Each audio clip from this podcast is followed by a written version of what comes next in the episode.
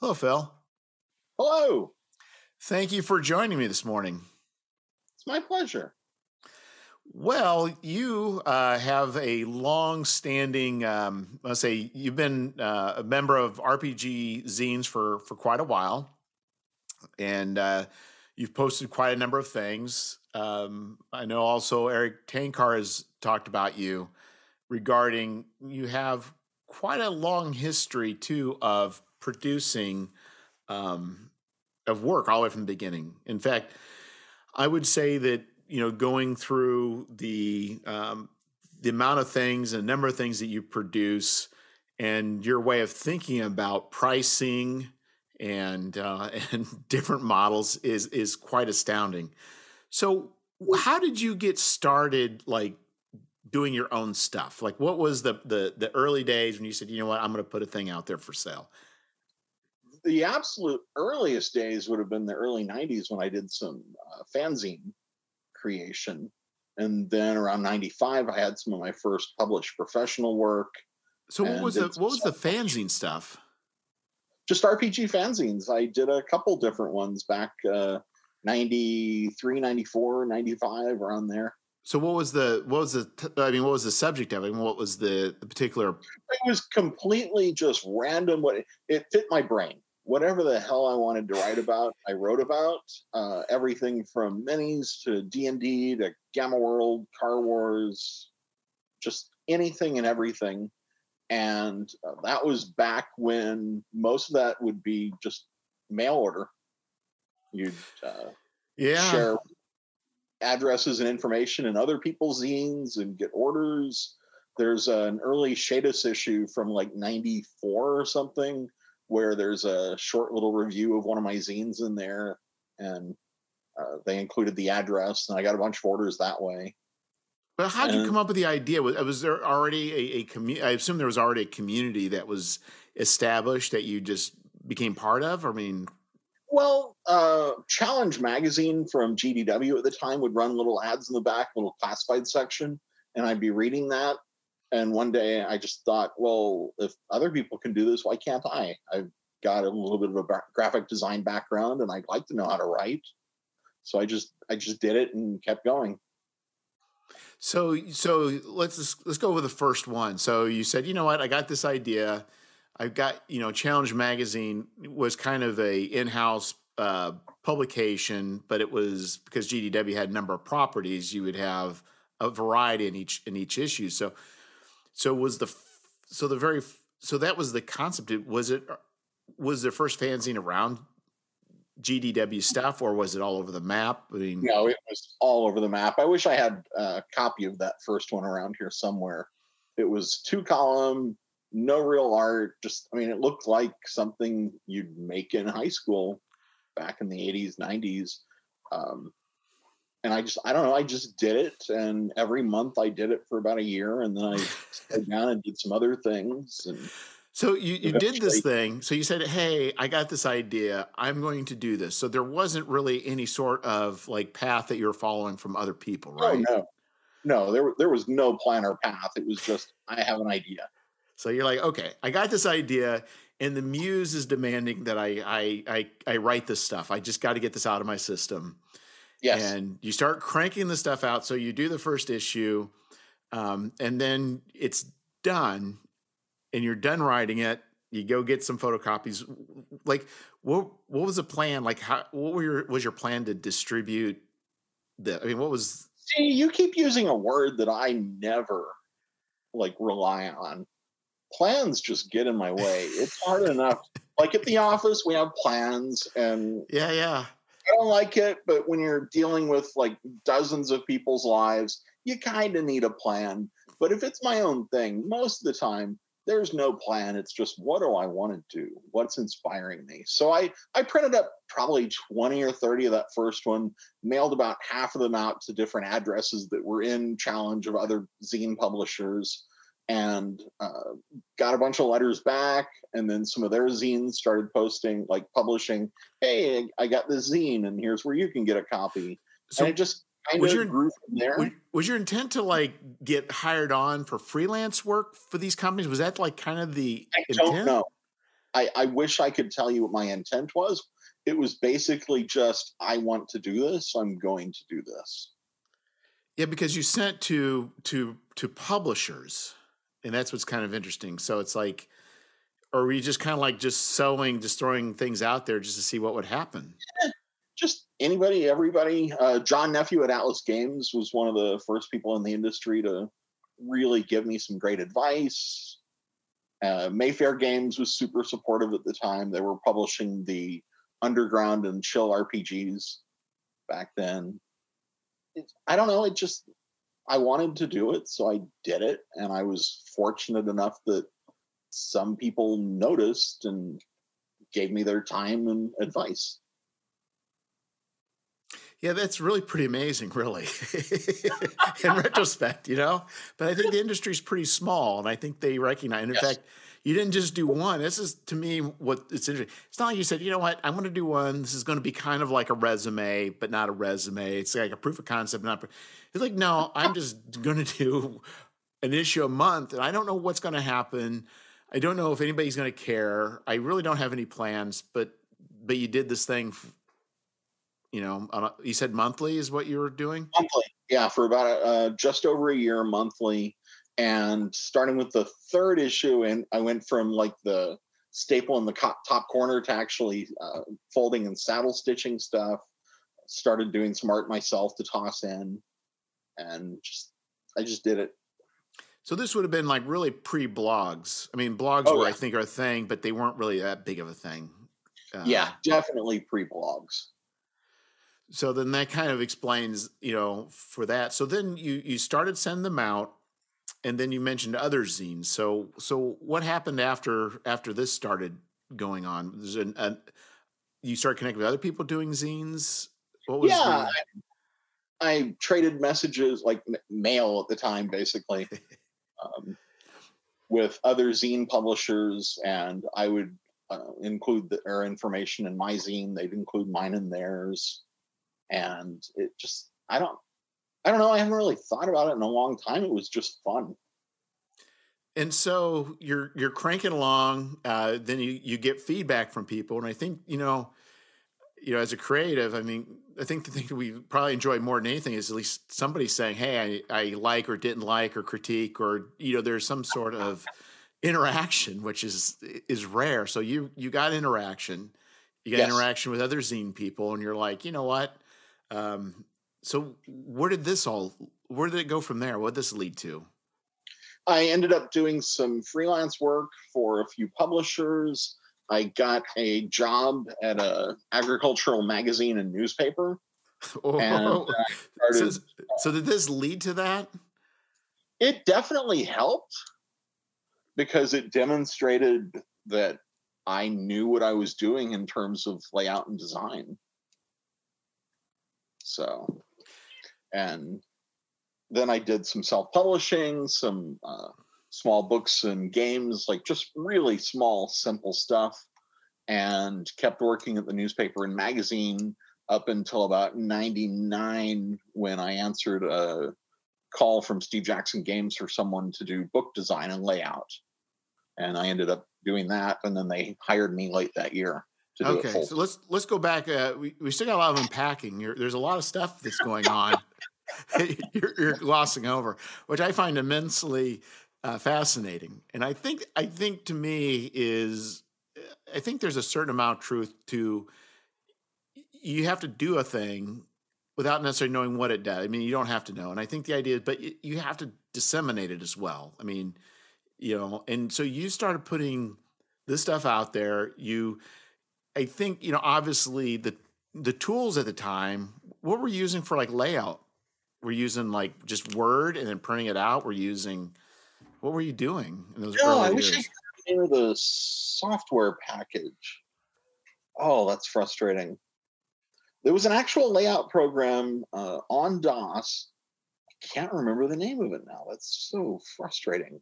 But it certainly isn't around anymore I feel like I was using WordStar for some of that. That's totally a thing, isn't it? I'm not making that up. No, WordStar is a thing. I think wasn't it something that would would uh, uh, that was for whatever reason, it, it, felt like that was foisted, but that people really didn't like, and it ended up dying eventually. Um, yeah, sort of death. Oh, I wish I could remember the name of the software now.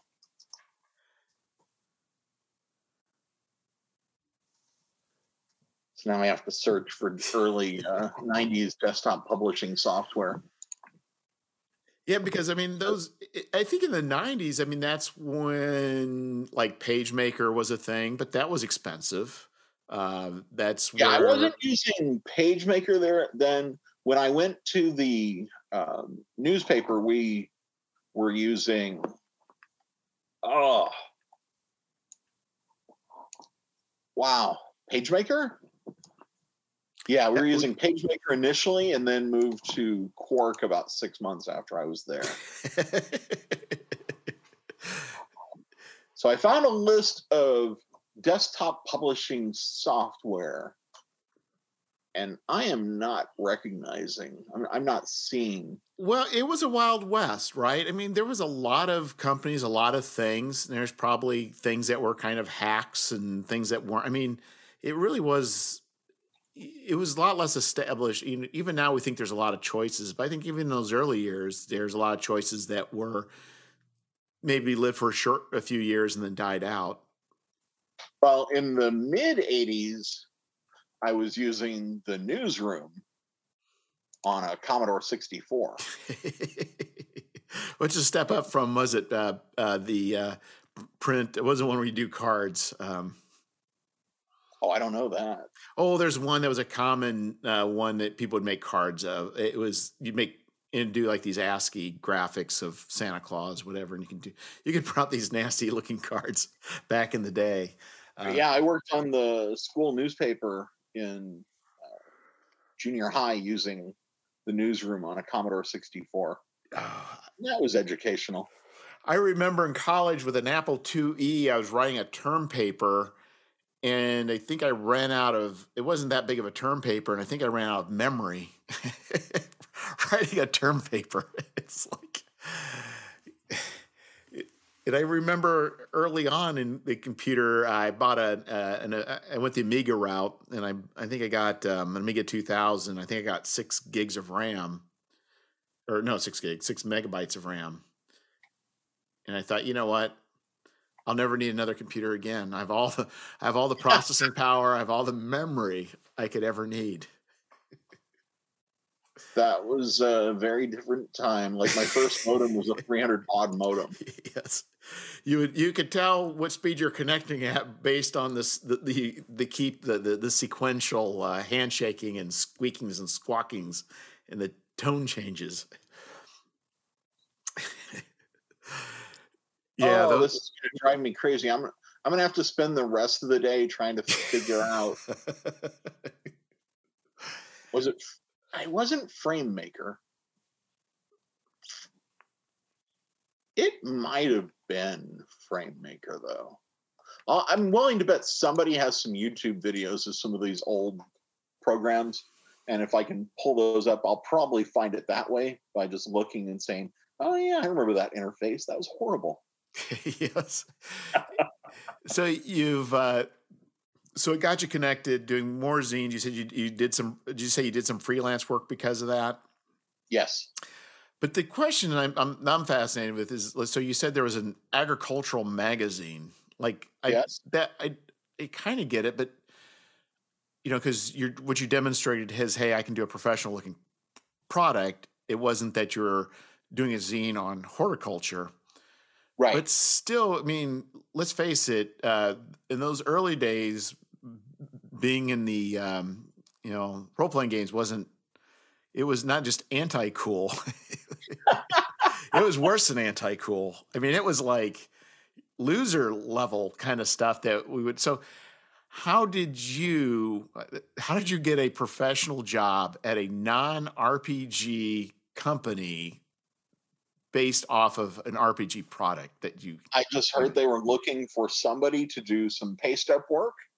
I had enough knowledge of what that meant that I could go in, and I just went in and talked to the owner, and he seemed impressed with me and said, "All right, give give you a shot." I think there's a lot to be said because I've I've noticed it seems like in life that we have a lot of choices. So if you say, you know what, I want an artist or I want a writer or I want a whatever, you can get on the internet and there's an infinite number of people. Yes. But if you know a person or a person presents themselves, it removes a lot of choices. And sometimes it's easier just to go with something you can see in front of you or you know, rather than, you know, and it's, but I think early in those years, it, probably was less common and it was probably even more difficult to find, you know, people. Yeah, you basically had to find uh, people locally to work with on anything like that. Yeah, you had to put out an ad or ask people, mm-hmm. and the ad required somebody to actually read the ad. it's like, so you did this. So, so how long did you work with this uh, with this magazine? It's about five years, just just under five years. So, and I learned a lot uh, doing that. When you work on tractor ads and dealing with uh, large chemical companies on their advertising and things like that, you learn pretty quick. Well, especially you're dealing now with a level. I'm not saying that RPG products aren't professional level, but there's definitely an expectation of professionalism when people are paying that oh, kind yeah. of money for ads. Yeah, it's dramatically uh, different expectations, especially at the time. I mean, when you've got a dealership selling six figure farm equipment and you're putting together the advertising for them, they, they have some expectations. yeah. I mean that that farm equipment even today can get horribly expensive. Oh yes, yes it can. Yes it can. Uh, it it is amazing uh, the amount of money that's required to just you know even just for um, now it's not just the equipment it's just all the things that go with equipment the software the you know whatever additions and modules and it's it says uh, a new combine today can cost between 330,000 and 500,000 dollars. Yeah. Used combine can be can be as low as 5,900 and up to 450,000 I'm willing to bet that five thousand nine hundred dollar combine is uh, really old. Yeah, it probably requires a horse to pull it along too. I don't think horse not included. already got the horse. My horse, my wife has a horse, and she loves to ride. So oh, I yeah. People, I guess. There you go. You can you can justify the horse expenses by farming out the uh, the the horse and the combine to farmers. The rate our world's going, I would be shocked if sometime in my lifetime that's where we're at. yeah, it's your backup plan. Things really go sideways. I got a horse. I got a combine. I'm good.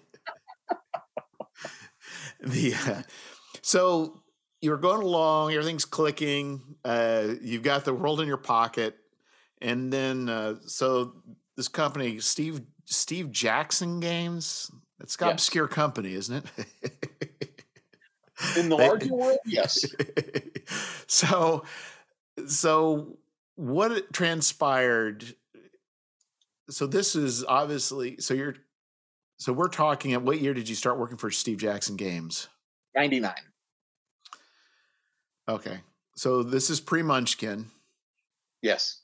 This is uh, GURPS, I'm assuming, is the largest uh, seller for Steve Jackson at the time. Definitely. Okay. So this is prime GURPS period. Um, and so what transpired? What what led to you uh, going to work for Steve Jackson Games? Well, they posted online they needed someone to do some freelance book uh, layout. So I sent over not even a resume, more of a one sheet, just, hey, I can do things. And it was enough to stand out that they're like, okay, yeah. And they contracted me to lay out a book. And I did the book.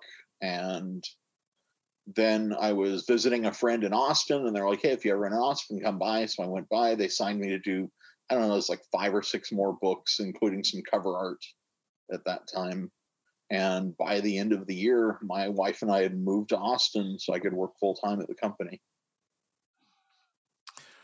So this is Austin when Austin wasn't like one of the costlier places to live in the U.S. No, this was uh, Austin at the point that the roads in Austin today should have been back then. So it was growing at the time, but it's nowhere near as bad as it is today. I mean, if only invested in real estate back then. oh, if I'd known what to do, I would have. but instead, I was too busy making games.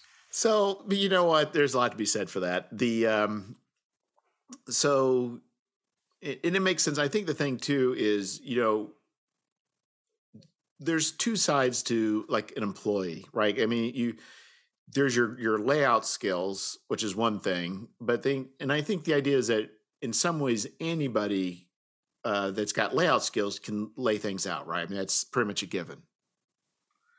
But but especially but, if you've got a template, you can yeah, you're fine.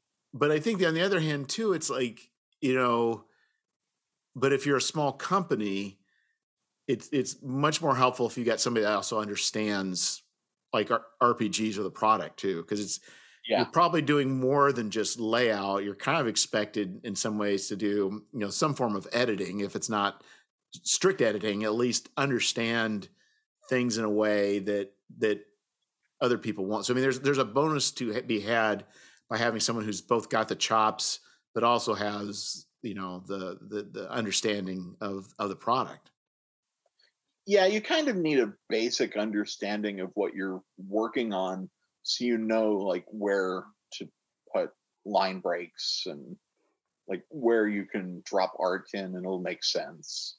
And the process at the time at Steve Jackson Games, and still kind of the way we do it today, is uh, for a book, you lay out the entire thing, dropping in uh, art holes, and then that goes to an editor or art director who writes up art specs and assigns the artwork to an artist. And that way we know exactly what size, where, and what the content should be. Um, I my brain works differently than that. I prefer to have a lot of artwork up front when I'm. Well, that's what I was going to ask you, and not to uh, jump ahead too far, um, but I was going to wonder because it seemed like with the stuff that you're doing, it's very art heavy where mm-hmm. I think Steve Jackson Games was, at least in the past, I don't know, was very text heavy before, where that was the Still primary. Yeah. So, you know, with your stuff more visual, I was wondering if if you if that was if you followed that same, but you don't. You're actually more like I want to I want the visual appeal to be a certain way, and the text is important, but it's it's it's it's I don't say subservient, but it's it's or even secondary, but it's kind of secondary to the the, the art and the style, right? yeah, I always start with uh, basically a visual outline of a project. So I'll be like, I want to do a 32 page book and I want it to be about X. And I'll do a lot of research and collect together appropriate artwork and then design the entire thing minus text. And then I'll write to fit the design, tweaking the art and stuff as I go just oh i need a little more room here i've got more to say so i'll either lose this piece of art or make this piece of art smaller or you know i don't have as much to say here as i thought. I'll make this piece of art a little bit bigger and it's just a process i go through when i create anything. And so at steve jackson games uh, there's a wide variety of you know products you know they're from like card and uh, board to role playing. And they all kind of uh, vary if probably in their demands and and style you know. I think you know even back in the day i don't i think when you hired i don't know they were still doing stuff in plastic bags like they were back in the early 80s but uh not really um the occasional thing but mostly those were like direct sales items the majority of what was being made when i started there were just 128 page soft cover books usually printed at Bang uh, Printing in Minnesota. It was just kind of a just cycle of create new book, create new book with every now and then let's do something a little different. And it seemed like at the time, I'm not sure how. I'm assuming things are much different now with game systems and such, but it seemed like um, I think with Steve Jackson Games being, I think the number of books and the number of of of uh, genres is is extensive, and I think pretty well generally regarded, well thought of as supplementals that are worthy of reading, even if you're not playing a GURPS game. I mean, it, they're all you know like GURPS Horror with Ken Hite. I think is considered one of the the best horror supplements ever and universally applicable to any game. I think like Hero System, because I was a Hero System person. Um, there's just a lot of really good information in those. Um, but I think at the time, GURPS, as long as you kept printing, people were buying, right? Oh yeah, yeah. We were printing dozens of GURPS books a year,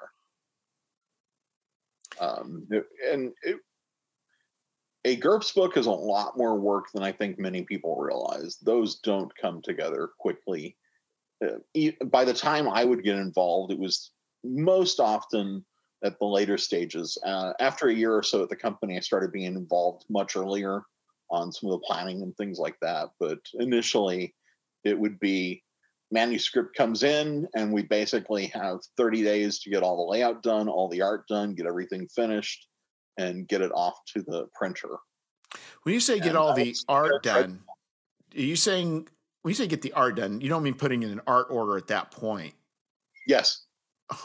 So you put in an art order and you expect art back in a timely manner to be able to finish a book in 30 days?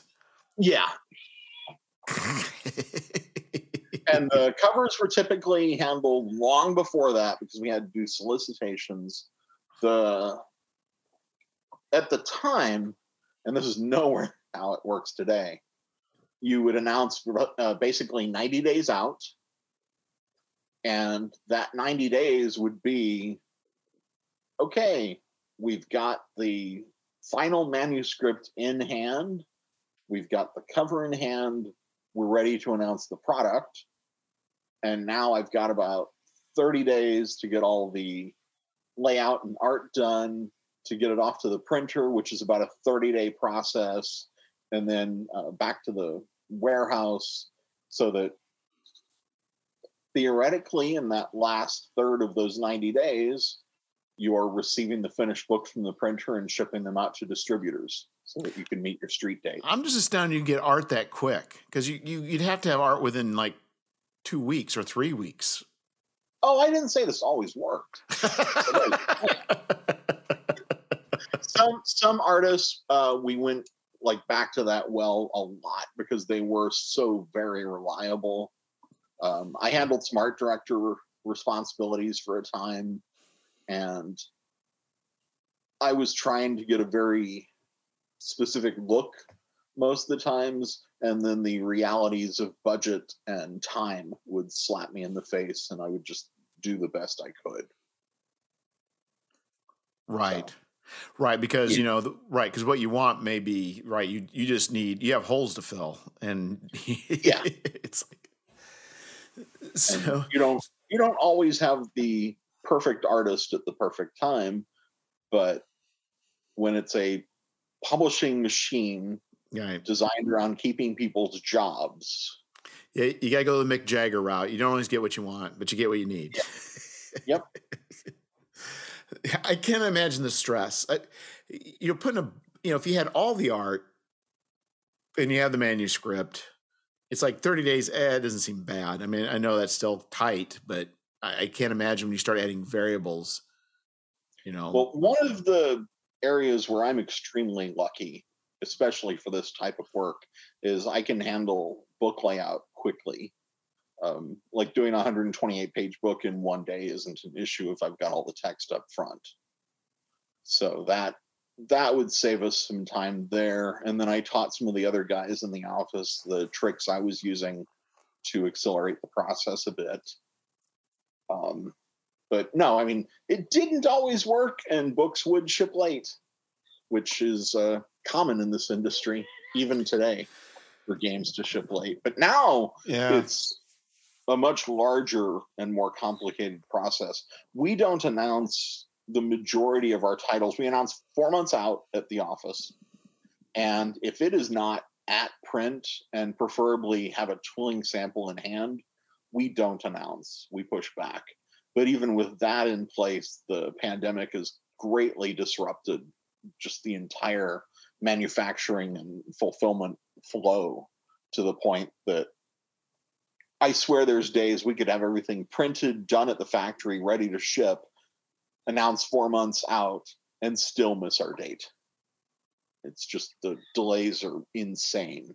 Well, and I'm sure even it is so complicated because I work uh, for a major manufacturer, and it's like it may not even be a major thing that you're missing. It could just be a minor thing that a supplier is missing, because they're missing that minor thing, they're not going to give you that minor thing that you need to make your major thing. It's just you, you it is so you, you can't even.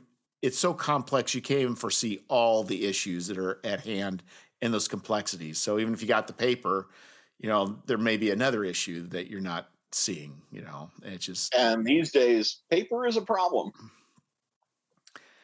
I, I wish I had been tracking paper price or yeah, I wish I've been tra- tracking Mixam prices over the last like once a month for the last year. I wish I would have been doing that. I know they've, they've had to be going up, but I, I can't tell because I never wrote it down how much it's gone up. Yeah, they they've definitely gone up, and their 130 pound cover stock hasn't been available for months. I think it was June I placed an order, and uh, they were still offering that as an option, but they emailed me like two days later and were like, "Hey, we don't have that stock, and we're not going to have it till August. Are you okay with downgrading to the 110?" And I'm like, "Yeah, sure," because I know the 130 is kind of overkill. I just like it. So yeah, they're, they're still out of it. I think. I haven't seen the 130 offered again since then. I don't think it's an option right now. So, yeah, it's frustrating. And there are times that Mixam have gotten longer too. I was supposed to have a book delivered uh, full run around December 17th, received an email basically December 17th saying, Hey, we're sorry, we'll be ready to ship January 3rd. But I'm already anticipating that to be delayed as well. I got lucky with my zine. That I got it delivered. It was in October. I think when I put the order in, and I got it delivered in two weeks. Nice. Yeah, I was like, I don't know how that happened. That's usually how they were doing it for the longest time. It'd be like two, three weeks at most. But these days, uh, month plus, who knows? Yeah, it's definitely. I think my margins got thrown off. Um, yeah, it's just. I don't have any concrete evidence. I just wish I'd been. I wonder if somebody's. I wonder if somebody's been tracking prices. Well, you somewhere. could jump into your um, history at Mixam to look at what you paid for something before, and then use their calculator to see what would it cost me to do it today. Oh, that's true. I don't have that. Yes, I could do that because I have two projects I did this year. Yes, that's a good point because it's, um, yeah, it, it, it almost feels like it went up like at least 60, 70%, but maybe it hasn't. It just feels like it. I haven't paid close attention to their shipping costs to see what happened there. For me, it's been just the extended times time requirements that stand out more than anything. Yeah, and I think the I you know, and for me, um so the you know, because you're a one man band for what you're doing, so some of the stuff I've been doing, I've been also been um, been paying others to do. So, you know, there I'm starting to look at. Um, it's like break even points. It's like uh, and it seems like my break even points, based on calculations, keep going further out. so, so my next project for Zine Quest, it looks like I need to at least I need to fund at four thousand to break even, is my okay. calculation. So but it doesn't mean that if it doesn't fund, like if it only funds at three thousand, doesn't mean I'm losing a thousand because because the printing costs are significant as far as the you know percentage. But but anyway, my point is is like yeah, those paper costs really start to affect, or the the printing costs, yeah, definitely start affecting, you know, where that break even point is. Yeah, but you can still run a hundred of something small at Mixam for a really good price, like usually a dollar to two dollars a unit. Well, the stuff I'm doing is actually running around seven dollars a unit. Oh, What are Yeah. you? That's a little. A lot of pages. Yeah, I mean it's like the last one I did was uh was like I think it was about not quite seventy pages, but is it is eight eight and a half by or is it yeah eight and a half by eleven. Eight by eleven. Yeah. And previous to that, I did three of them. They were standard size, but it was three, and they were all like 40, 50 pages. Okay. So and so anyway, the next one I'm going to be doing is probably going to be an eighty pages, six by nine. Just gonna do a quick. Yeah, I paid five thirty two for the most recent uh, forty eight page eight and a half by eleven, plus the cover. So Yeah, so I'm, I was doing color for for all. Of, I think the interior, I'm planning on doing mostly black and white, but I'm going to. But it still doesn't matter whether you have one color or you add additional color. You're you're, you're full Yeah. color at that point. yeah, Um, the and the price for Mixam difference between black and white and color isn't huge. No, it isn't. And I'm thinking about using also. I think it also ups the price. I'm planning for this one not to do the the um, the um, not the glossy. What's that? Sat. I'm not planning on doing sat. I'm planning on just doing raw paper. And I think that might also increase the ink prices a little bit. Yeah, I think it'll cut your time a little bit too, though. Well, sounds like a nerd paradise of printing. The, the place I keep trying to experiment with, and I still haven't been 100% successful, is the DriveThruRPG print on demand stuff. There's something about their process that just my approach doesn't align with perfectly. And I don't know what it is. Well, I went to do that for Scoundrels, my pre- my previous Zine Quest, uh, and then I saw how complex it was going to be, and it just it. I, I waited till I was going to have more time, and it scared me off. Like- Now their card printing is super easy to work with, and I love that. And the uh, for some reason the book printing, and I haven't done cards for a while, so this could have changed.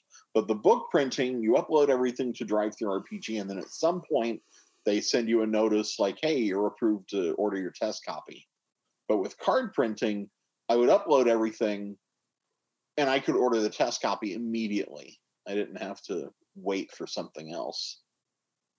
And my mm. impatience sometimes has me think, I should just make card decks and then I don't have to wait for other people.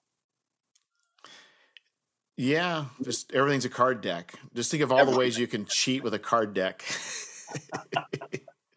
As I went to, we went to It's a card deck.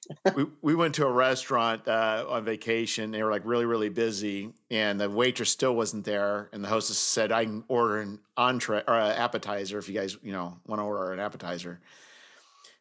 We we ordered the appetizer, and it came before the waitress came to take our, or, you know. I was like, "We should just ordered all appetizers." it would have been sooner. So he it's like okay, let's rethink this. How big can we make the cards? Can we have eight and a half by 11 cards?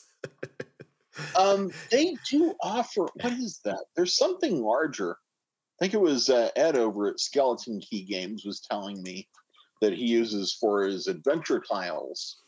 I think it's the card printing. If I can't find something quickly, I will have to call him later today and say, hey, what do you do? I think the thing is, tiles.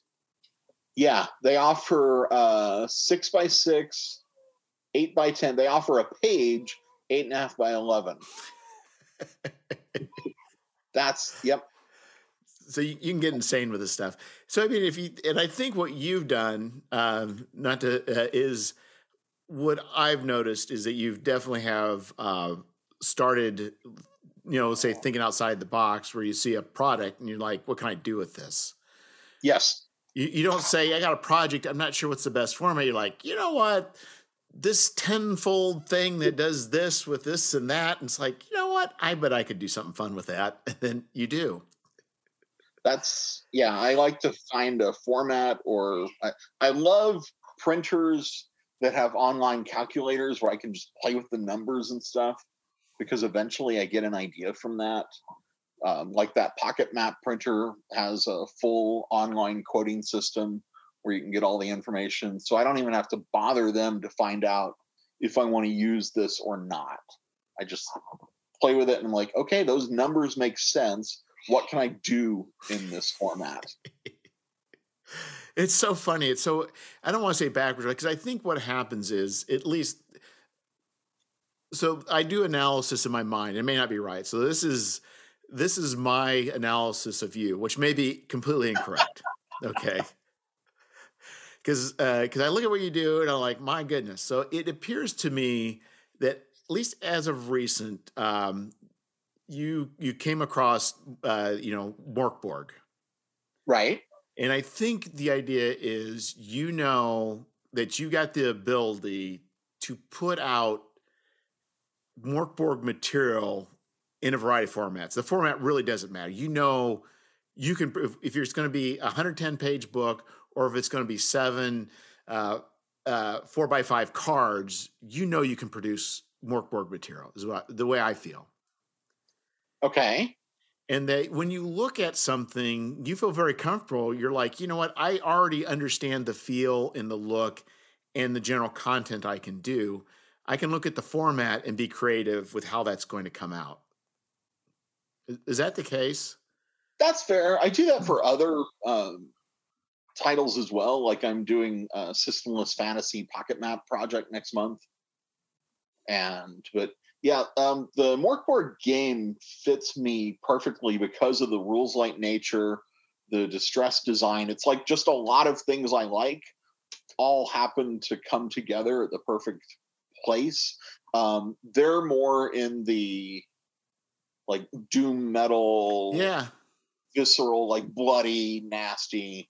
And um, I pro- I approach the stuff I make for it more from a like cosmic weirdness, but it does it does mesh well. But I don't get really into the and they vomit blood when you fail this test or something.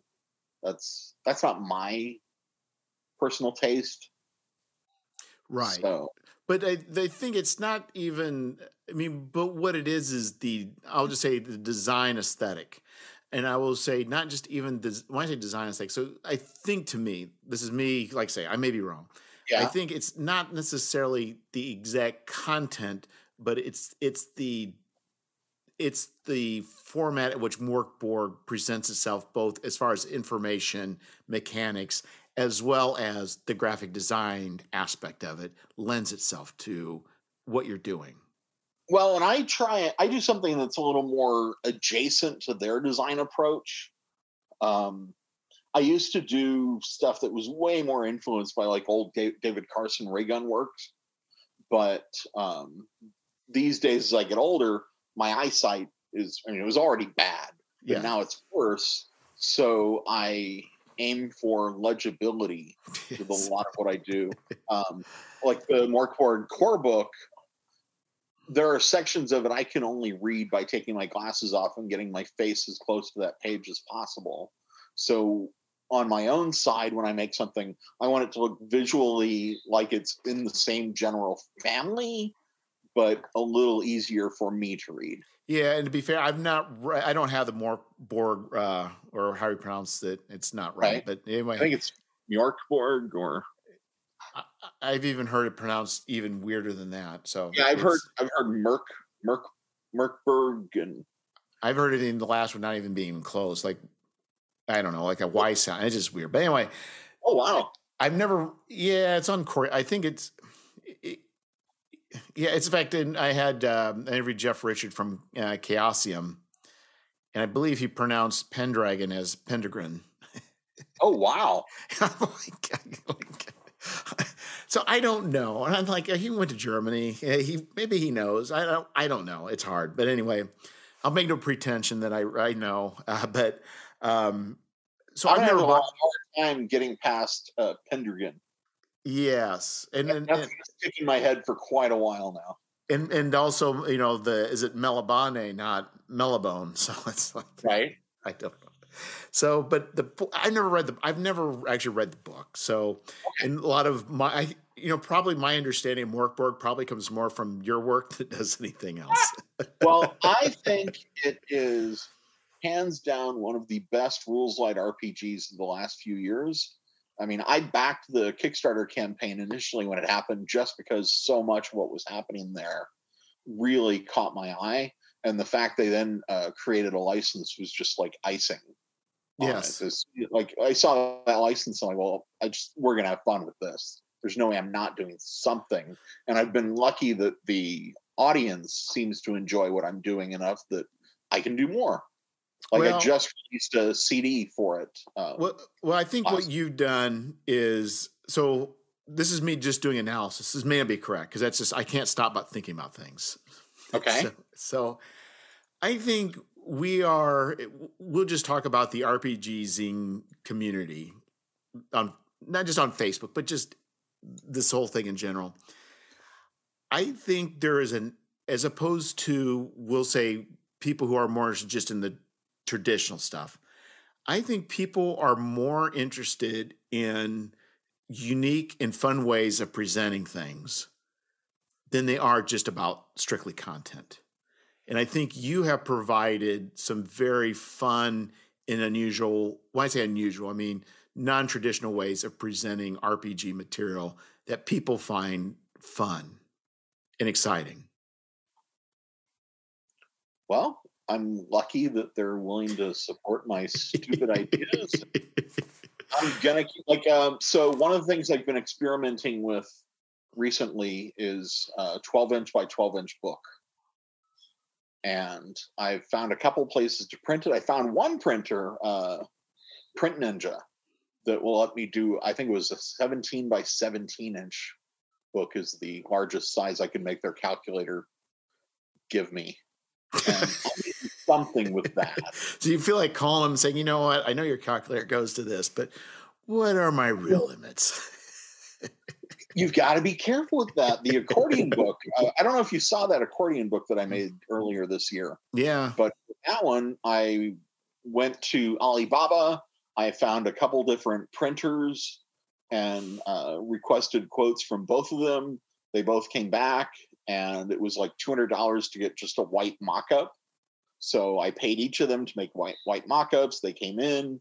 One was way better than the other because um, the one I rejected couldn't do the full like almost 48 inch piece of cardstock as one piece. So they glued it together somewhere toward the center, and it had this ugly seam.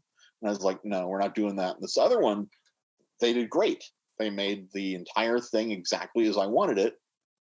So that weekend, I made the product and sent the files to them in order to print test with all the art and stuff in place. And then ran the Kickstarter campaign. That did well. They started printing and they contacted me and said, Hey, we can't do it as one piece. It's just too big for mass production.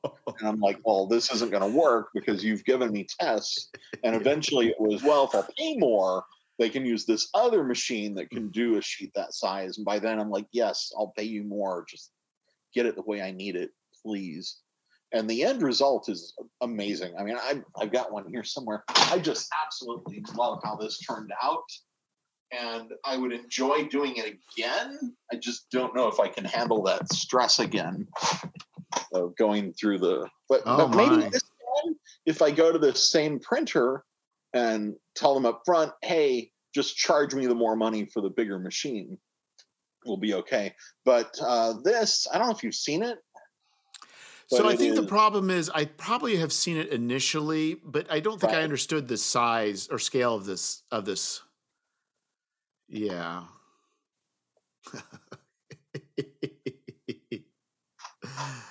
yeah, uh, for the, for those of you who are listening to, to listen to the podcast, uh, I'm going to put this on YouTube, so you may want to just come to that because it's worth saying it's it's much bigger than I thought it would be.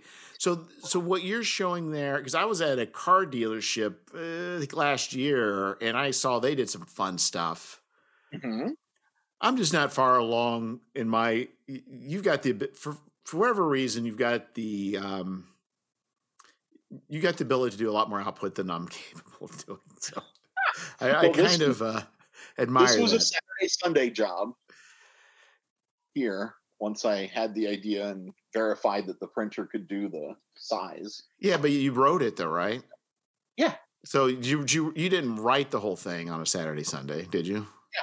Yeah. Okay, now I hate you, Phil. I just so you you wrote laid I'm out got all the art, everything together in one weekend. if, if you want to make it even worse, and I'll just apologize up front. So this is a six and a quarter by 11 inch tall, 64 page hardcover.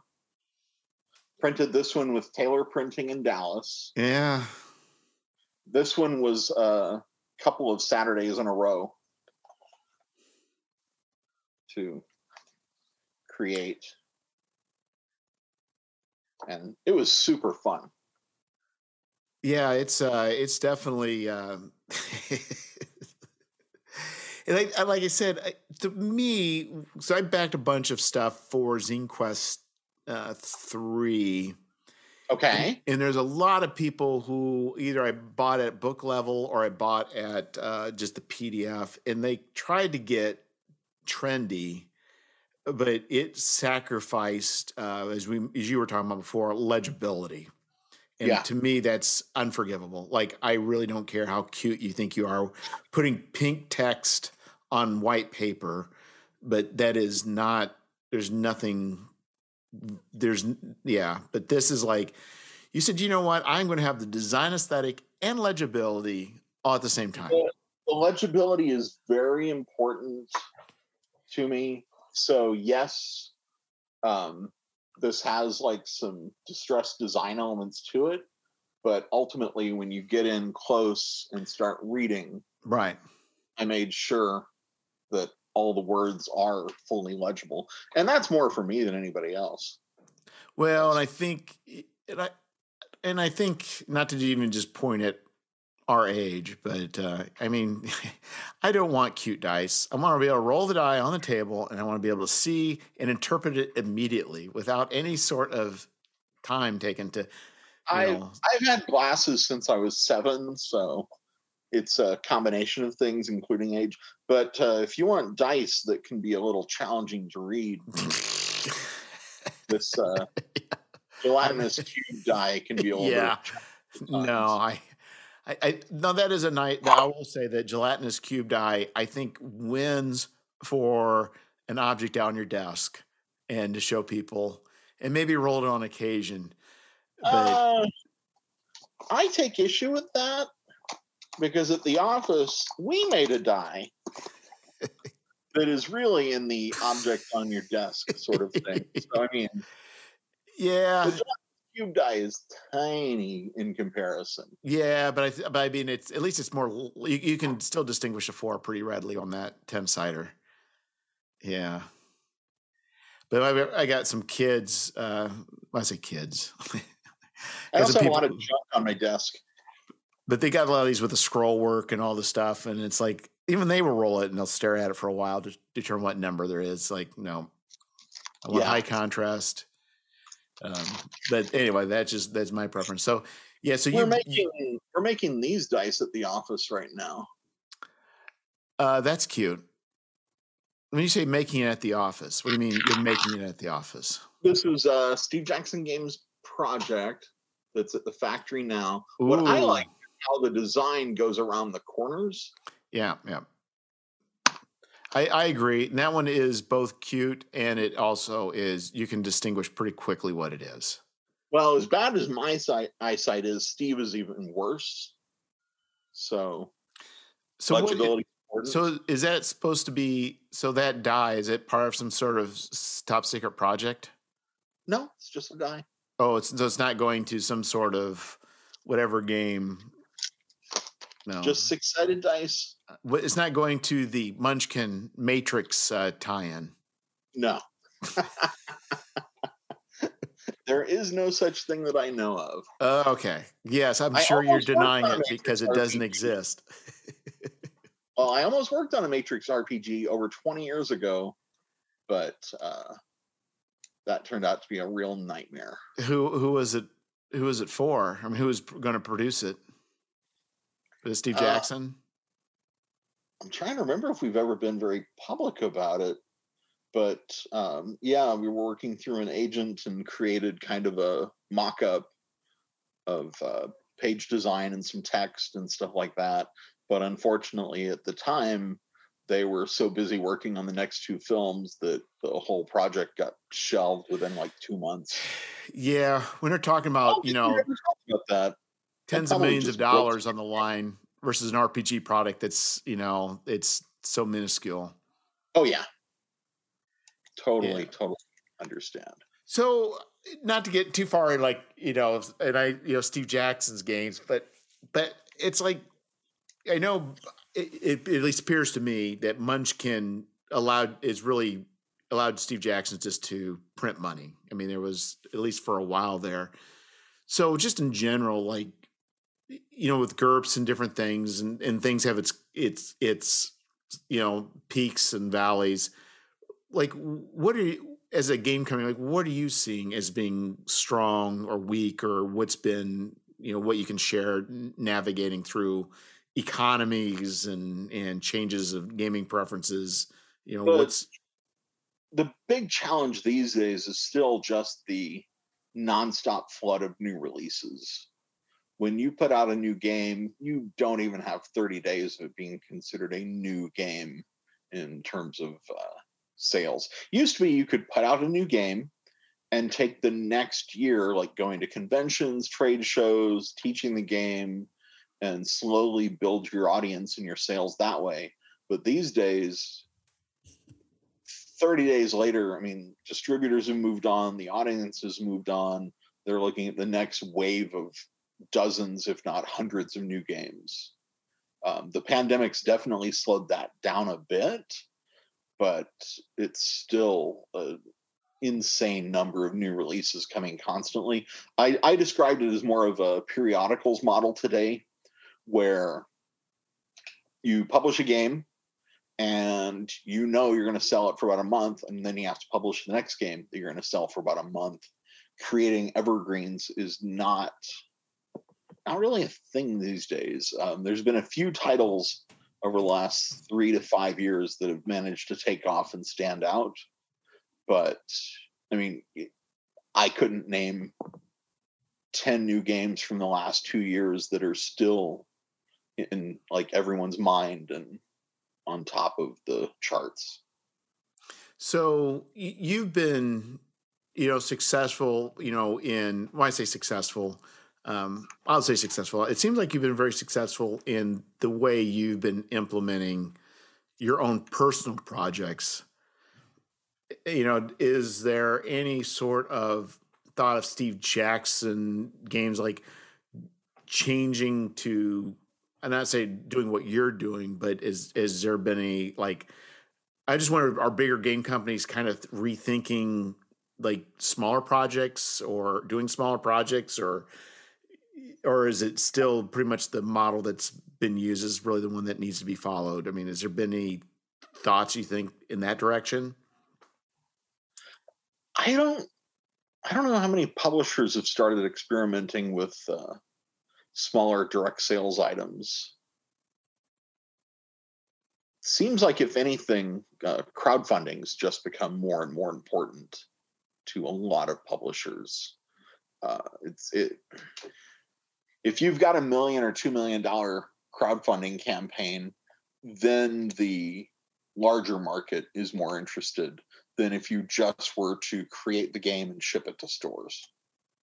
Yeah, I can't even imagine. Uh, right. Yeah, I mean, and even like like right because it feels like it feels like uh, unfortunately that the stores is even though it's still probably it's important for very large companies but it's only the very very very large companies i think that are really benefiting from a lot of retail you know, like like uh, like Wizards of the Coast, they're going to, um, you know, they're going to break through be in Target and Walden Books and whatever. But it's much harder for a smaller company to to get product there.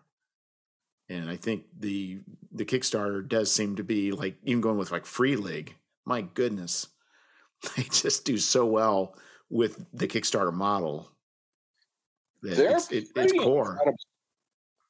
I, I'm I'm constantly amazed at what they've managed to build there, and every project they do looks to me like a huge success. And Yeah, and they're serious know- about. Yeah, go ahead. Yeah, I, I don't know how much of that translates into uh, larger distribution sales. I think, to me, I'm going to guess. I think, um, you know, most of their sales. I, I'm going to guess that most of their. To think. I still think, think most of their sales are either going to be online. They're going to either be through Amazon, or they're going to be through the Kickstarter. I'm, I'm guessing. Yeah, I'd like to know how well their sales do through distribution, but I know the majority of their product I can get online without too much trouble. Also, I will say too, I've been, I've uh, bought into uh, the Foundry virtual tabletop. Okay. So it's like roll twenty, but to me, it's much more robust, and um, and it's um, I think it's easier for companies and people to uh, create content for and to do mechanics. that being said, you know, I got Coriolis, the first one, um, but their other products have demonstrated that they're able to automate rolling on tables in a way that in presenting information very quickly and being able to directly affect the game uh, in a very short amount of time being i think to me has the ability to revive games that that uh, have more complexity for instance uh, did you play rolemaster Played MERP, which was like Rolemaster.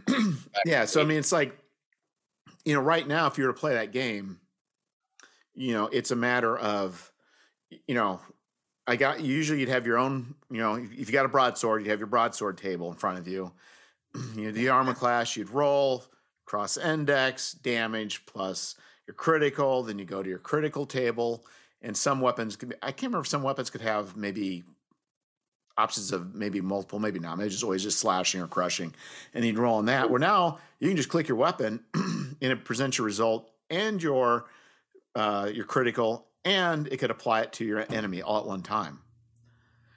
To, Yeah, to I me- haven't I haven't tried any of the online tabletop systems like that. I opened up Roll Twenty at one point and just got lost and confused. Yeah, it's not. I don't feel very well implemented, but but the Foundry, at least Free League, the stuff they've been putting out, at least as far as uh, Vaesen and Alien and um, and uh, Forbidden Lands, especially Forbidden Lands, it's just it's it's pretty inspiring. So what makes me realize is like you know games like you know games like uh, Rolemaster are much more viable, but also I was never a GURPS person. I was a hero person, hero system. Okay.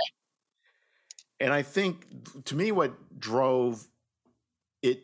So I love the hero system, uh, and, and it probably works the same for GURPS. Is that I think as far as combat goes, it is a fun system. It just takes too long. I mean, for me, it just takes an hour and a half to run a combat. But I think, I think now with the tools, I think it could be run much quicker, and it may make a lot of these games that have a higher level of complexity much more accessible at the table without the need to spend so much time dealing with those mechanics.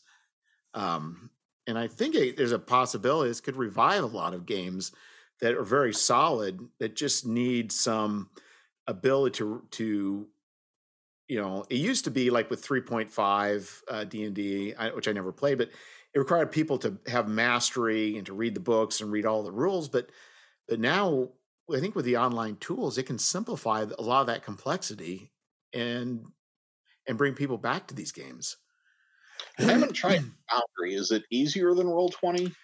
I believe so. So the way Foundry works is you pay a fifty dollar fee, and then you own Foundry, and you can run it on your own computer and you can host it.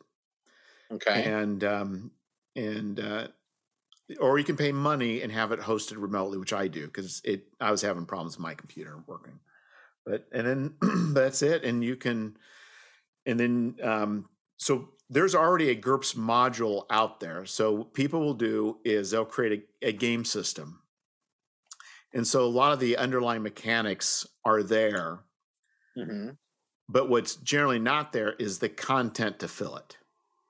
Is Foundry cross-platform? Like I'm on a Mac, so I can play with people on Windows, no problem. Yeah, so it's all hosted. It's all being done via web browser.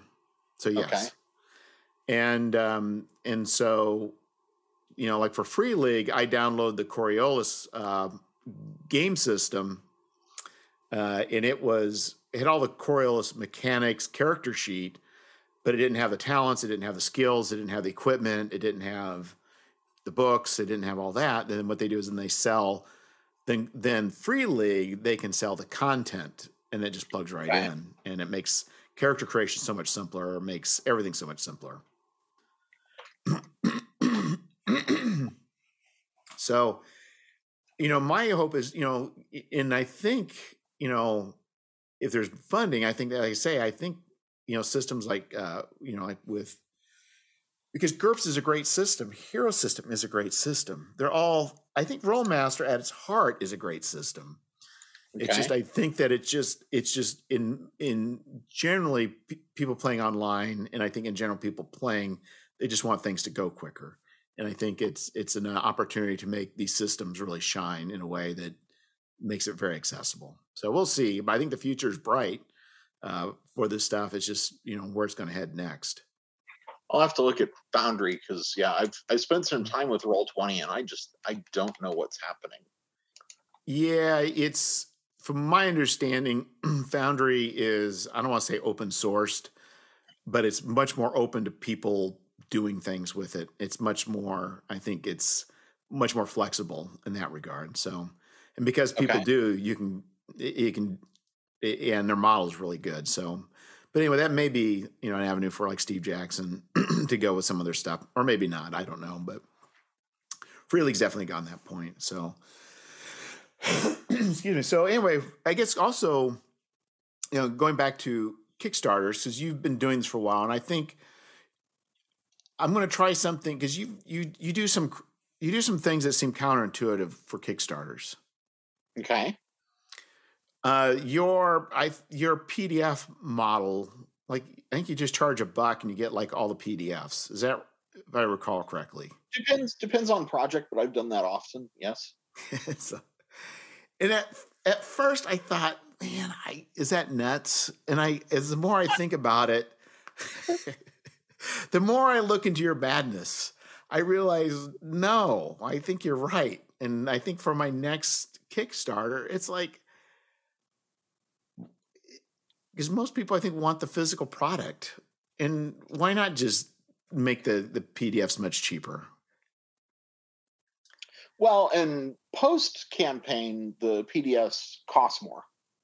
Oh, so that's what you do. I see. So if you're part of the Kickstarter, like um, I do those dozen series Kickstarters where the stretch goals are, and you get another PDF and eventually by the end people have gotten 12 pdfs for their dollar and each one's like 13 to 14 pages. Yeah. Um, it's like so that is kind of along the lines of something i tried years ago with pdf publishing where my goal wasn't to get a lot of money out of one person. My goal was to get a little money out of a lot of people and uh, at the time, I was publishing PDFs that were like a dollar, two dollars, something like that. And I intended to be more like the candy counter at the checkout. You're like going through the store, you've bought your four PDFs you want, you're about to check out. But you know, here's all these little like dollar PDFs. You can just add a couple on, it's not really going to hurt anything. And when I went to Kickstarter and started experimenting with that model, the idea was everybody who follows you on Kickstarter receives an email when you back something. And at a dollar, if you're an RPG fan, a dollar is well worth it for these PDFs. I mean, in my opinion, they're worth much more than that, but a dollar is a no brainer. Like, yeah, I'm going to spend a dollar to get this. It looks good. It sounds like it would fit. And worst case scenario, I get seven useful pages out of the hundred or whatever I got for my dollar. And that just then spirals because once you get in there and you're like, well, you know, if I go to $5, I can get not only the new PDFs, but here's these two older PDFs that I missed. And it just builds on top of itself. And then I try and make sure to go back and repeat that by telling people when I have a new similar campaign. I, and at that point, maybe you maybe you missed the first two. Yeah. Back the third one, and you spent like twelve dollars in the third one. But after that point, you just have to spend a dollar to get all the new stuff. And the the numbers but, can add up. But I think even just even the initial campaign, the PDF is generally I think quite a bit cheaper than the physical product when you oh, offer oh, yeah. it.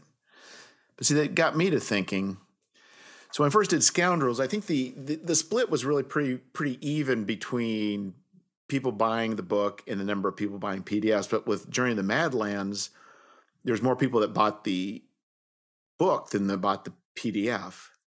Okay. And I, re- and I realized, well, people really want the book, but it, I started thinking, it's like, why not get, why not just drive the price down even further for the PDF? Because, like you said, I think if if I lower the PDF down to half the price, I could probably doubled it. But if I would have put it down to like two dollars, I probably who knows. It's really not yeah. that much more work for me to distribute another. I mean, it's the same amount of work for me to distribute the PDFs for for five people as it is for five thousand. There's no difference in amount of time and effort it takes me. Yeah. And one of the things I want to experiment is releasing a product on DriveThruRPG and like stealing the stretch goal concept but applying it to a DriveThruRPG release where maybe it's like a 20 page PDF for like two bucks. And I'll tell everybody, you know what, for the first 30 days, this PDF is only $2. But for every metal level we surpass in that time, I'm going to add four more pages.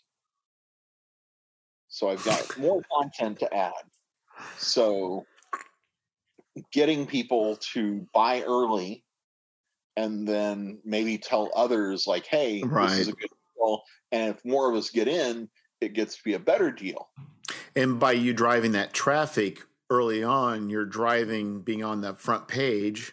Yes then you're also driving and getting medals is important in drive through. Yes. So you're actually achieving two other things that you really want to happen by doing that. Yes. And uh, one of the ideas I had for a project like that was to tell everybody we have X number of days when it's this price, when I'm doing this whole stretch goal concept. And the last stretch goal is and now here's a print on demand offering of this entire collection that you can get at cost. Like you just pay the uh, RPG cost and shipping cost.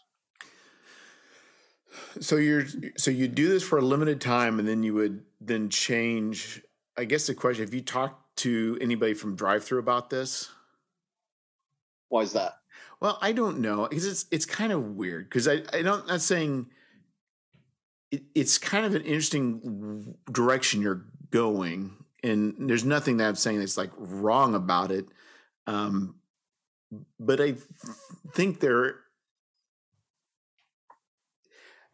I just wondering is that's an interesting model. I guess the question is when you're you're doing the distribution, is the communication being done through drive through or is it being done through your followers on your own like newsletter? If i was to do something like this what i would do is price the pdf at whatever i think it should be $3 $4 i don't know. Depends on what it is size. And then use the uh, coupon code system and email system to email all my existing uh, customers who have purchased things from me before and outline the entire plan there, give them the coupon code to get the reduced price, but then also on the product page itself, list the these are the stretch goals associated to the metal rankings.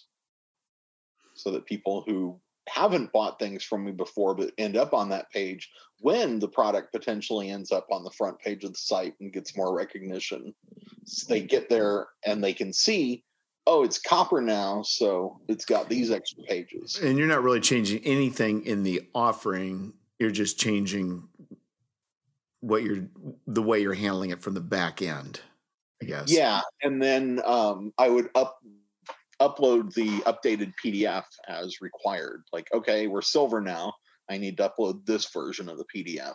And then everybody who's already purchased it receives the email notice that, hey, the file's been updated. And in that email notice, you can craft a message. So I can also say, hey, we only need 97 more people to get to the next uh, reward, the next stretch goal.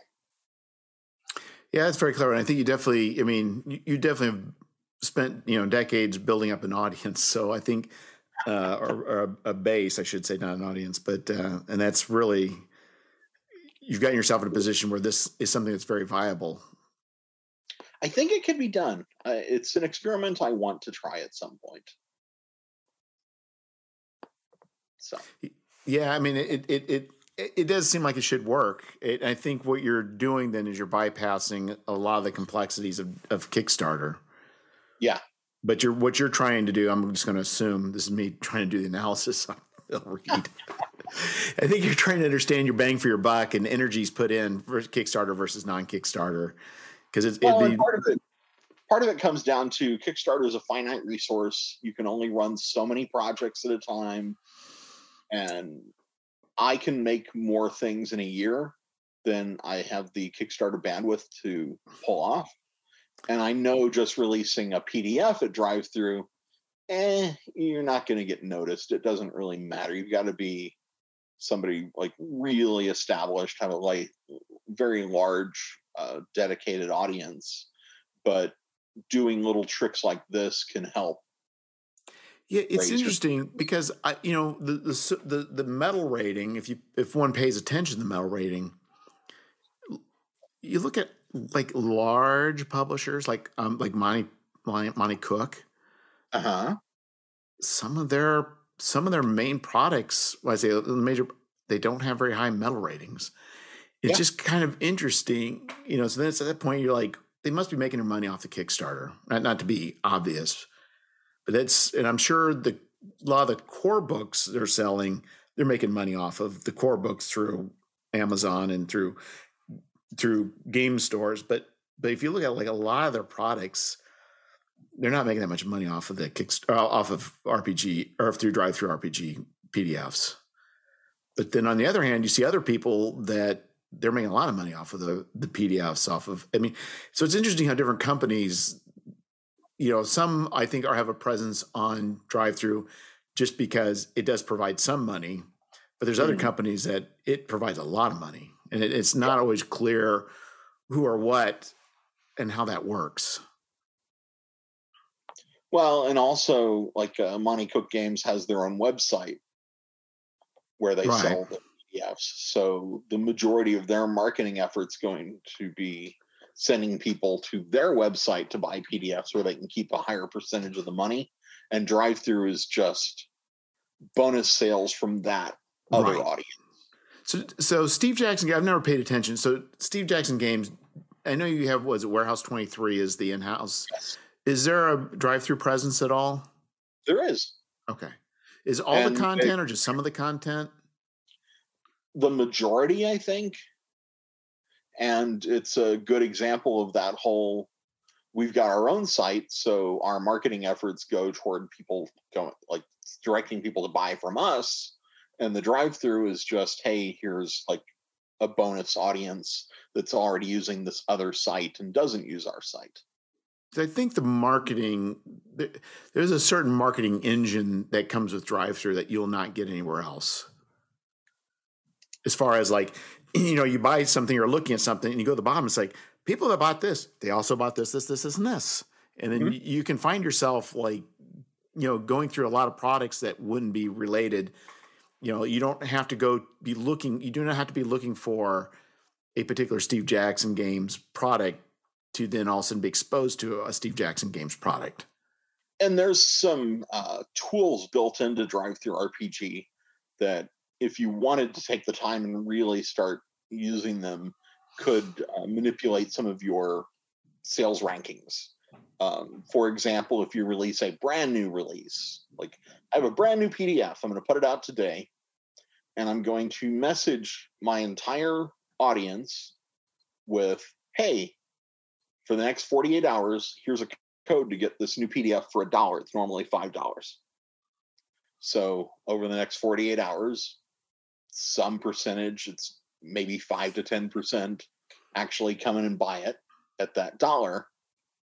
The charts and rankings and everything don't really care if that sale was a dollar right coupon or the five dollar full price you're still going to get bumped up in the rankings. It has so to be a minimum of a dollar i believe right? I think i think so.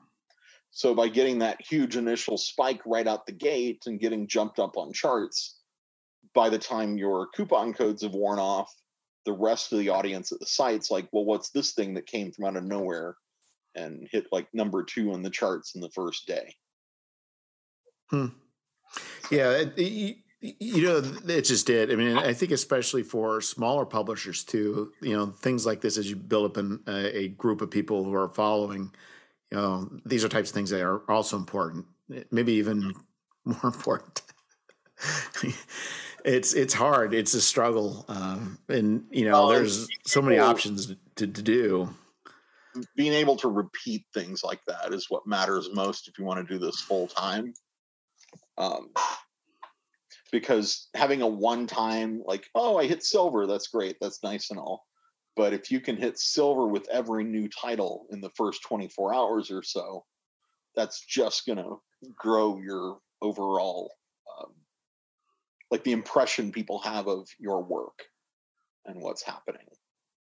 Yeah, and I agree, and I think also too, it's like I need to figure out, you know, the, the, there's a migration you know, so if you're doing Kickstarter, you know, step one's a Kickstarter, but then the second step is drive through. So it's like, you know, what's the game plan, you know, for that? So it's something. That's part of why on some of my Kickstarter campaigns, if I'm offering some older releases, I'll make sure to link to the DriveThruRPG page from the Kickstarter campaign and be like, hey, if you just want to get the PDF now and not wait, or if you want to learn more about this, you can go to this page because then even after the Kickstarter campaign's closed, that's essentially just one more breadcrumb out on the internet to guide people to some place they can buy that other work. That's a great idea. That's a great idea. Well, Phil, I think uh, we're kind of hitting the time space continuum. I've uh, think okay. I've consumed about an hour and a half of your day. well, I hope that was entertaining for you. Oh, uh, entertaining and enlightening, and uh, I and I do appreciate it. And um, I think I definitely need to have you back on again,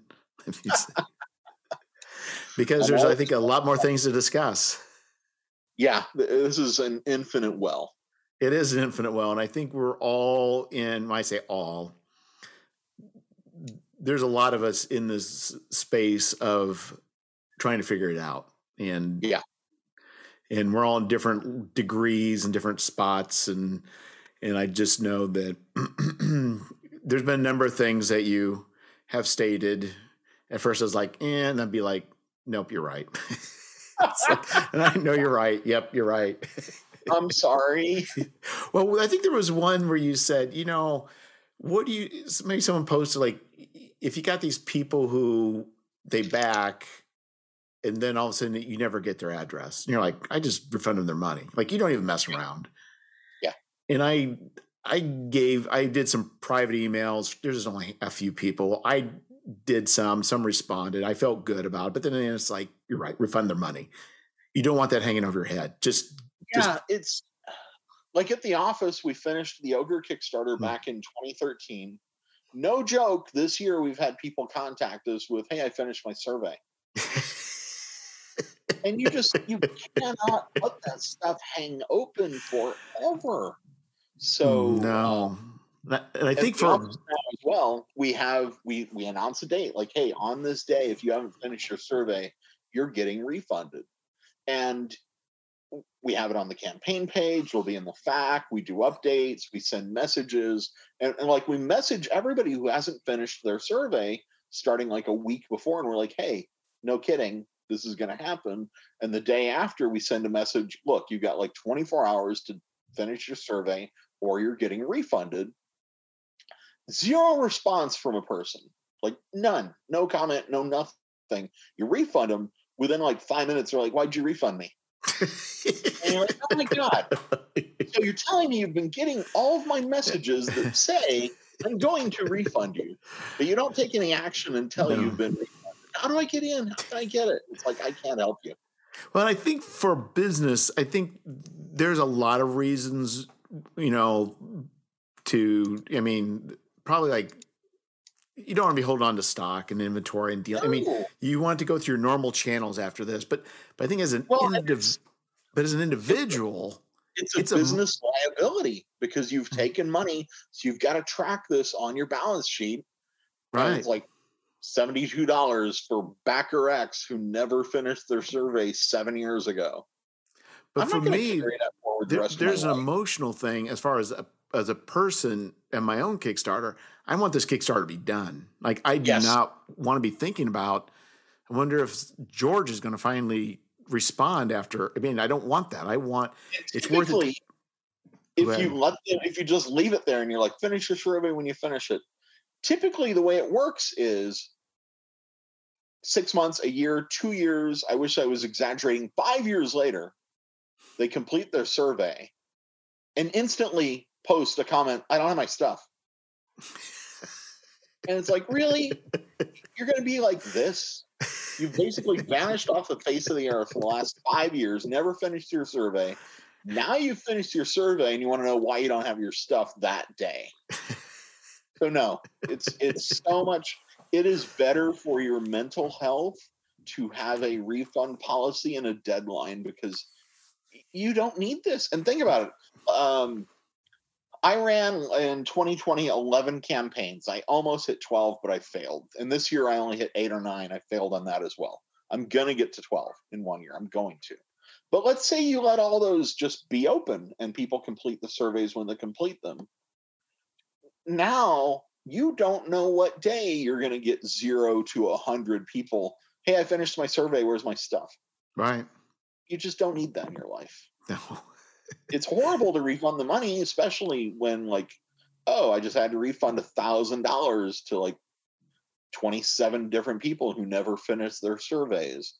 Well, but, but you also lose money because Kickstarter's yes. already taken their cut, so you're actually losing money by refunding money, not just giving their money back. So um, so that is the reason for a lot of my campaigns now. The deadline is before Kickstarter pays me, so that I don't lose that money. Because if you refund before you get paid, the full refund amount comes out of what's uh, the total yeah. amount. It's only if you refund after you get paid that you lose that ten percent. So yeah, most of my projects, the deadline is uh, about eight to 10 days after the project ends. The campaign I'm running next month, since I'm using BackerKit for surveys and everything, that one, unfortunately, I won't be able to do the refunds uh, before the deadline. Uh, maybe I'm gonna have to talk. I've got somebody who helps me with BackerKit because I do not understand their tools. so I have to get help for that. But maybe there's a way to deal with surveys before that deadline. Yeah, it's it's definitely, and especially when you're. So what I'll just say is, yours, what you're doing, you have more of a machine running. You have a you, it, it's really, I mean, it's it's clunk clunk clunk clunk clunk. You can't afford, you know, if I'm only doing like two or even three, it's one thing. But if you're trying to do ten, you just you got to keep the machine going because once that once that one starts backing up it starts going to create problems for everything else. You got to keep everything orderly in progression. Otherwise, you're going to lose track. It's hard. It's probably hard enough to to keep track of everything with multiple, with probably more than a few a year, let alone you know, 10. well, um, that's why most of my Kickstarter campaigns, all the creative work is done before I launch the project because I I don't want to be in a situation where I'm now just trying to bang out some content in order to fill some arbitrary page count. Well, I, that's to me what I. So originally, I was going to do two Kickstarters for Zine Quest three. Um, one, I had the content already pretty much mostly done. Uh, need some copy editing, some other stuff, but it was mostly done. The other one, I had some people still giving me stuff, and I thought, well, I just would finish that one up once I got the money. But after Kickstarter said, no, you can't run two at the same time, I was very thankful because then I would have been under stress to both get it out, but also not cheat anybody with content. I mean, you know what yeah. I mean? So the, so when you take your time, you say, you know what? Once I have it laid out, once I have the the the text, you're like, I'm happy with this now. I'm ready to, to kickstart it rather than go through this mental gyration of am I just shortcutting just to get this out or yeah I mean it, it's hard to be creative and be under that pressure. Yeah and I, I usually have a dozen plus different projects in various stages that I'm working on and it's not until something hits like this creative tipping point where I'm like okay that's what I'm obviously doing next and then I wrap it up and move on but the Kickstarter limitations on how many you can run, how many you can have open, things like that, can be an obstacle of sorts. Like they approved my Mimics campaign back in October, and I was originally going to run it in October or November, but uh, office time, domestic stuff, just the time was never quite right. And this whole time, I've got this large project that I'm working with BackerKit's marketing team on that is approved. Like I can launch it today if I want to, but I've got to be coordinated with the BackerKit to make this work. And it's blocking me from doing a different Kickstarter until I run this thing. So I've got two more Kickstarter campaigns constructed on the site, ready to submit for approval, but I just have to get through this one before I can get to the next one and then get through that to get to the one after that. You can, I think the rules are now if you have four successfully completed and fulfilled campaigns, I believe you can have up to three ongoing Kickstarters at one time. But you can't run them at the same time. You can have them like live, oh. like in progress. Oh, yeah. And, and, and since that, this was approved, I can't get another one approved right now because that would uh, count as two okay live projects. It just can't be live. So, so I kind of got yeah. myself messed up. Okay. In that, uh, like for instance, for Zine Quest Four, I, am not. I'm. I've got a. I know I'm going to run. I'm mm-hmm. still writing it, but it's still got to go through editing. I get art, and so I know that once I launch it, it, it still may be four months or five months but then I have some other things I was wanting to do, but I can't do it now because I know that's going to clog up. I don't want to run these other ones now because in, in end of the year, I don't want to do it at the end of the year because then I'm all sideways with getting money and then paying taxes on it and then yep. having the expenses next year. And so it's like I should have done a couple more small ones that I could do. I should have done those earlier this year, then I would have had my four, and then I could have because I've got one that's really close, but I know it's going to get fouled up because of of of uh, Zine Quest four. It's going to delay that one, so it's just like right. that's annoying. Well, um, uh, one of the ways I think I'm going to finally hit my goal of running and like I want to run and deliver 12 projects in one year on Kickstarter. And I think one of the ways I'm going to do that is by making a couple of projects where all the work's done in advance. And the only thing I'm offering are PDFs and DriveThruRPG uh, print on demand codes. That way I can deliver like the second the campaign closes successfully, I can message out all the different codes to people and official project is done and like finished before I even get the Kickstarter funds. Yeah, I think that's definitely by far the less headache way of going about it. The guys at EN Publishing, uh, Russ has done an awesome job with some of those projects where the campaign ends, and within like five minutes, he's done. Yeah. Everything's delivered all backers, and he's like, "I'm out. It's over." and I, I want to do that. I think that would be Yeah, and, and really the cost, you know, the cost of, you know, I know you're not paying it because you're just doing coupons, but the, the, I think the cost of, it, it does seem to me the cost of the print on demand can be as, as uh, can be cheaper than the ones from Mixam. You're not getting necessarily the same It- quality. Yeah, it depends on the exact title, and the quality definitely isn't as good. Um, I, my biggest complaint with print on demand is the lack of saddle stitched because glue binding is meh. Like, I'm not a fan. That's It, it's fine until it isn't. yeah. What happened to my books? it's like, just- I either want a sewn hardcover, like a nice quality binding, or a saddle stitched, and ah, I'm just not a perfect bound fan anymore. But, But I- what is do I do find amazing is that the print on demand prices actually are used to be I think I may be wrong, but it seemed like print on demand used to be very very expensive, but now it's actually a very reasonably priced alternative. So it's really not it's not costing the customer more money to have print on demand the No. backer. It's but it it and it may actually could be cheaper for them. Really depends how you do it. But I mean, it's just it's. But the problem is, it's not quite the same experience, and I think we're kind of liking to have a little more control of. I guess you still see what they get, but it's definitely a different kind of product. the biggest mistake I see made repeatedly with print on demand is not using a wide enough uh, margin in the gutters and getting that type just too close to that center Oh, yes.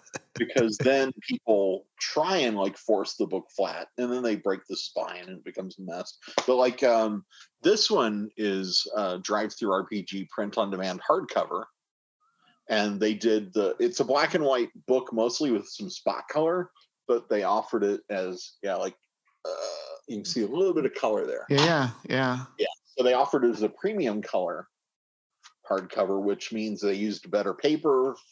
So it costs a bit more than just a black and white. But it's this is actually one of the better print on demand hardcovers I've seen come out of DriveThruRPG. The uh, so Chaosium, they do this thing called the uh, they have called the Jones Jonestown Compendium. And Okay. it's it's their open. Oh my goodness! It's their uh, basically what they license out to people to print. Go look at Chaosium's Jonestown Compendium. They got some crazy stuff that people are putting out. Is that is and that the older uh I think they've been doing it for a while then, haven't they? Because like if I wanted to create something, yeah, I could submit it to them and then they would do this process. I think you can just do it your own. The people Oh. are just doing it. It's I think Jonestown, it's Jonstown. Uh, they came out with one. It's I think has to do with like uh, combat and Glorantha. They kind of did like a. It's just beautiful. You- If you could look it up, or even go to the Facebook page for RuneQuest, and but they they made it like, you know, like the books where you look up uh, like ancient armies, what they wore, how their tactics were, the equipment that they use, the the steeds that they use, and it's it's I mean it's just beautiful. And there's a lot of people, and that was put out I think at a forty dollar print on demand hardcover, and it just is absolutely it looks beautiful. So it's uh, on drive through. It's one of the community. Yes, Huh. And it may actually be it may actually be on the top seller too on Kickstarter at the moment. On Kickstarter? I'm sorry, drive through. the brain is going. So there is a And and they've got an entire like uh, community creator tool or system at drive through, aren't they?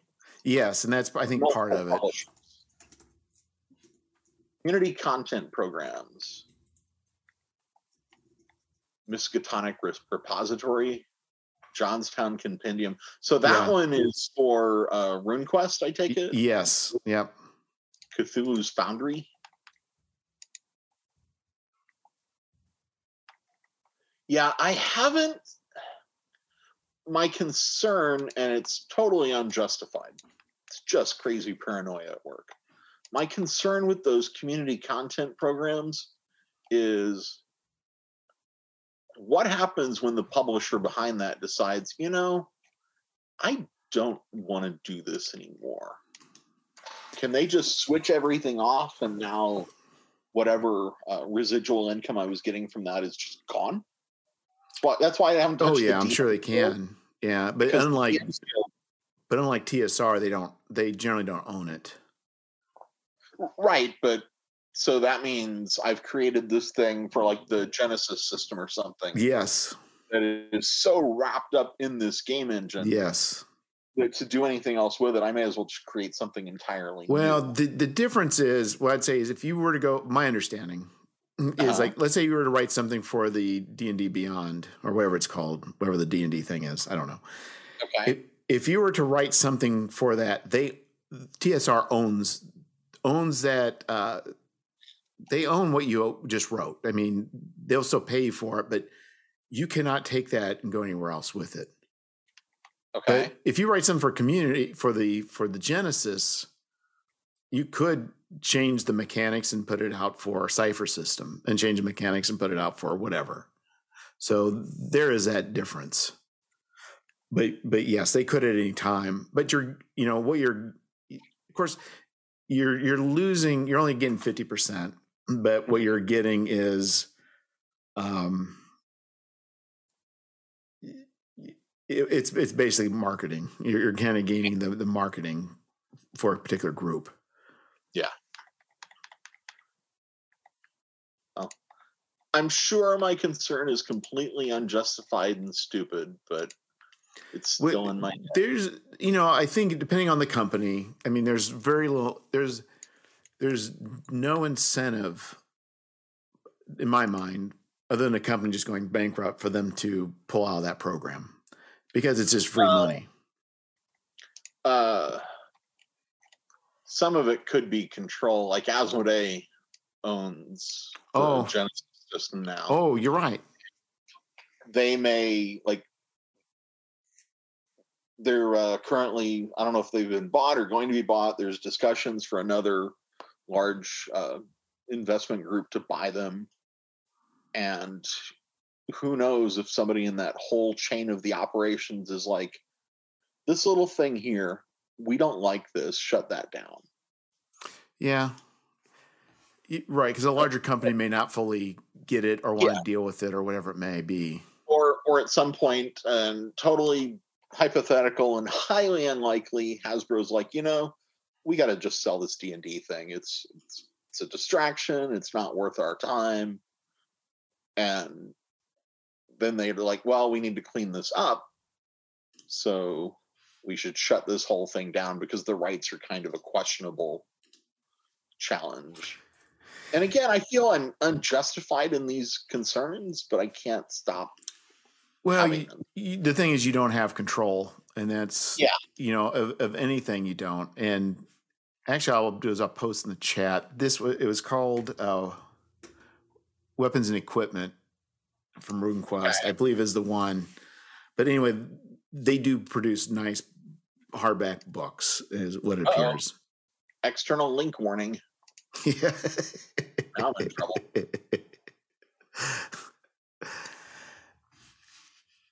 It says from Chaosium. Oh, then, is, then this isn't the one. It well, then this isn't the one. No, this I don't see. no, I think it's part of the. Pro, I think it's part of the community project, but still okay. under Chaosium, I believe. I thought I may be wrong. If it's not that, there's another one that was was demonstrated. It may have been a different one that actually was armies, and this might be the wrong one. Well, well, anyway, they, they do have really good PDFs or, uh, like say hardbacks. Um, I don't think it, it isn't that one. I was wrong. That is their best selling one, but it isn't the one I was talking about. Okay. But anyway, I better go. It's a. Sorry, I didn't mean to take much time. No, no, I just need to. These could go on for hours and hours and hours, and it'd be it just be, yes. be better to have you uh, on more often and just have multiple episodes. Okay. well, thank you. I I really appreciate your time, Phil. And uh, until next time, uh, you take care. Sounds great. You have a great day. Bye. Bye. Thank, uh, thanks. For, I really appreciate you, Phil, uh, coming on. Yeah, no problem. And I would totally do this again sometime. Yeah, it's it's just like you say, it's there's no no set any sort of thing. And It's just it's just us having a conversation. It's just there's a lot of interesting things to to delve into. and I find very interesting things like, you know, your past. There's so much, you know, that's I think a lot of people don't realize a lot of times people can can gloss over things that's like there's really a lot there. I mean Well, it's like you mentioned uh, me doing stuff pre blogs, and yes, I was, but then I also ran a blog for about six months, and before I started PDF publishing in 2002 or so, and that kind of fed directly into the PDF publishing as well because I was learning things. Yeah, there. I think the I think the zine community is now kind of taken over for the blogs in some way. And I would say from the blog, there's still people doing blogs, but yeah, just, it just seems like that's kind of uh, it's all blurring together and and what exactly is a zine at this point is very vague. Yes. I just put out an eight and a half by 11 i just called it a mega zine. It was saddle stitched and i thought about the future ones of just doing them regular size and people are like no we want them this size. Like okay. Well i'll let you know when i make a 17 inch by 17 inch book yeah, you got anything on you? If you ever want to talk about anything, you want to just hit me up. I'm also okay. fine with people saying, "Hey, can I come on talk about this?" It's no problem. Awesome. So, all right. Have a wonderful day. You too, Mister. Take care.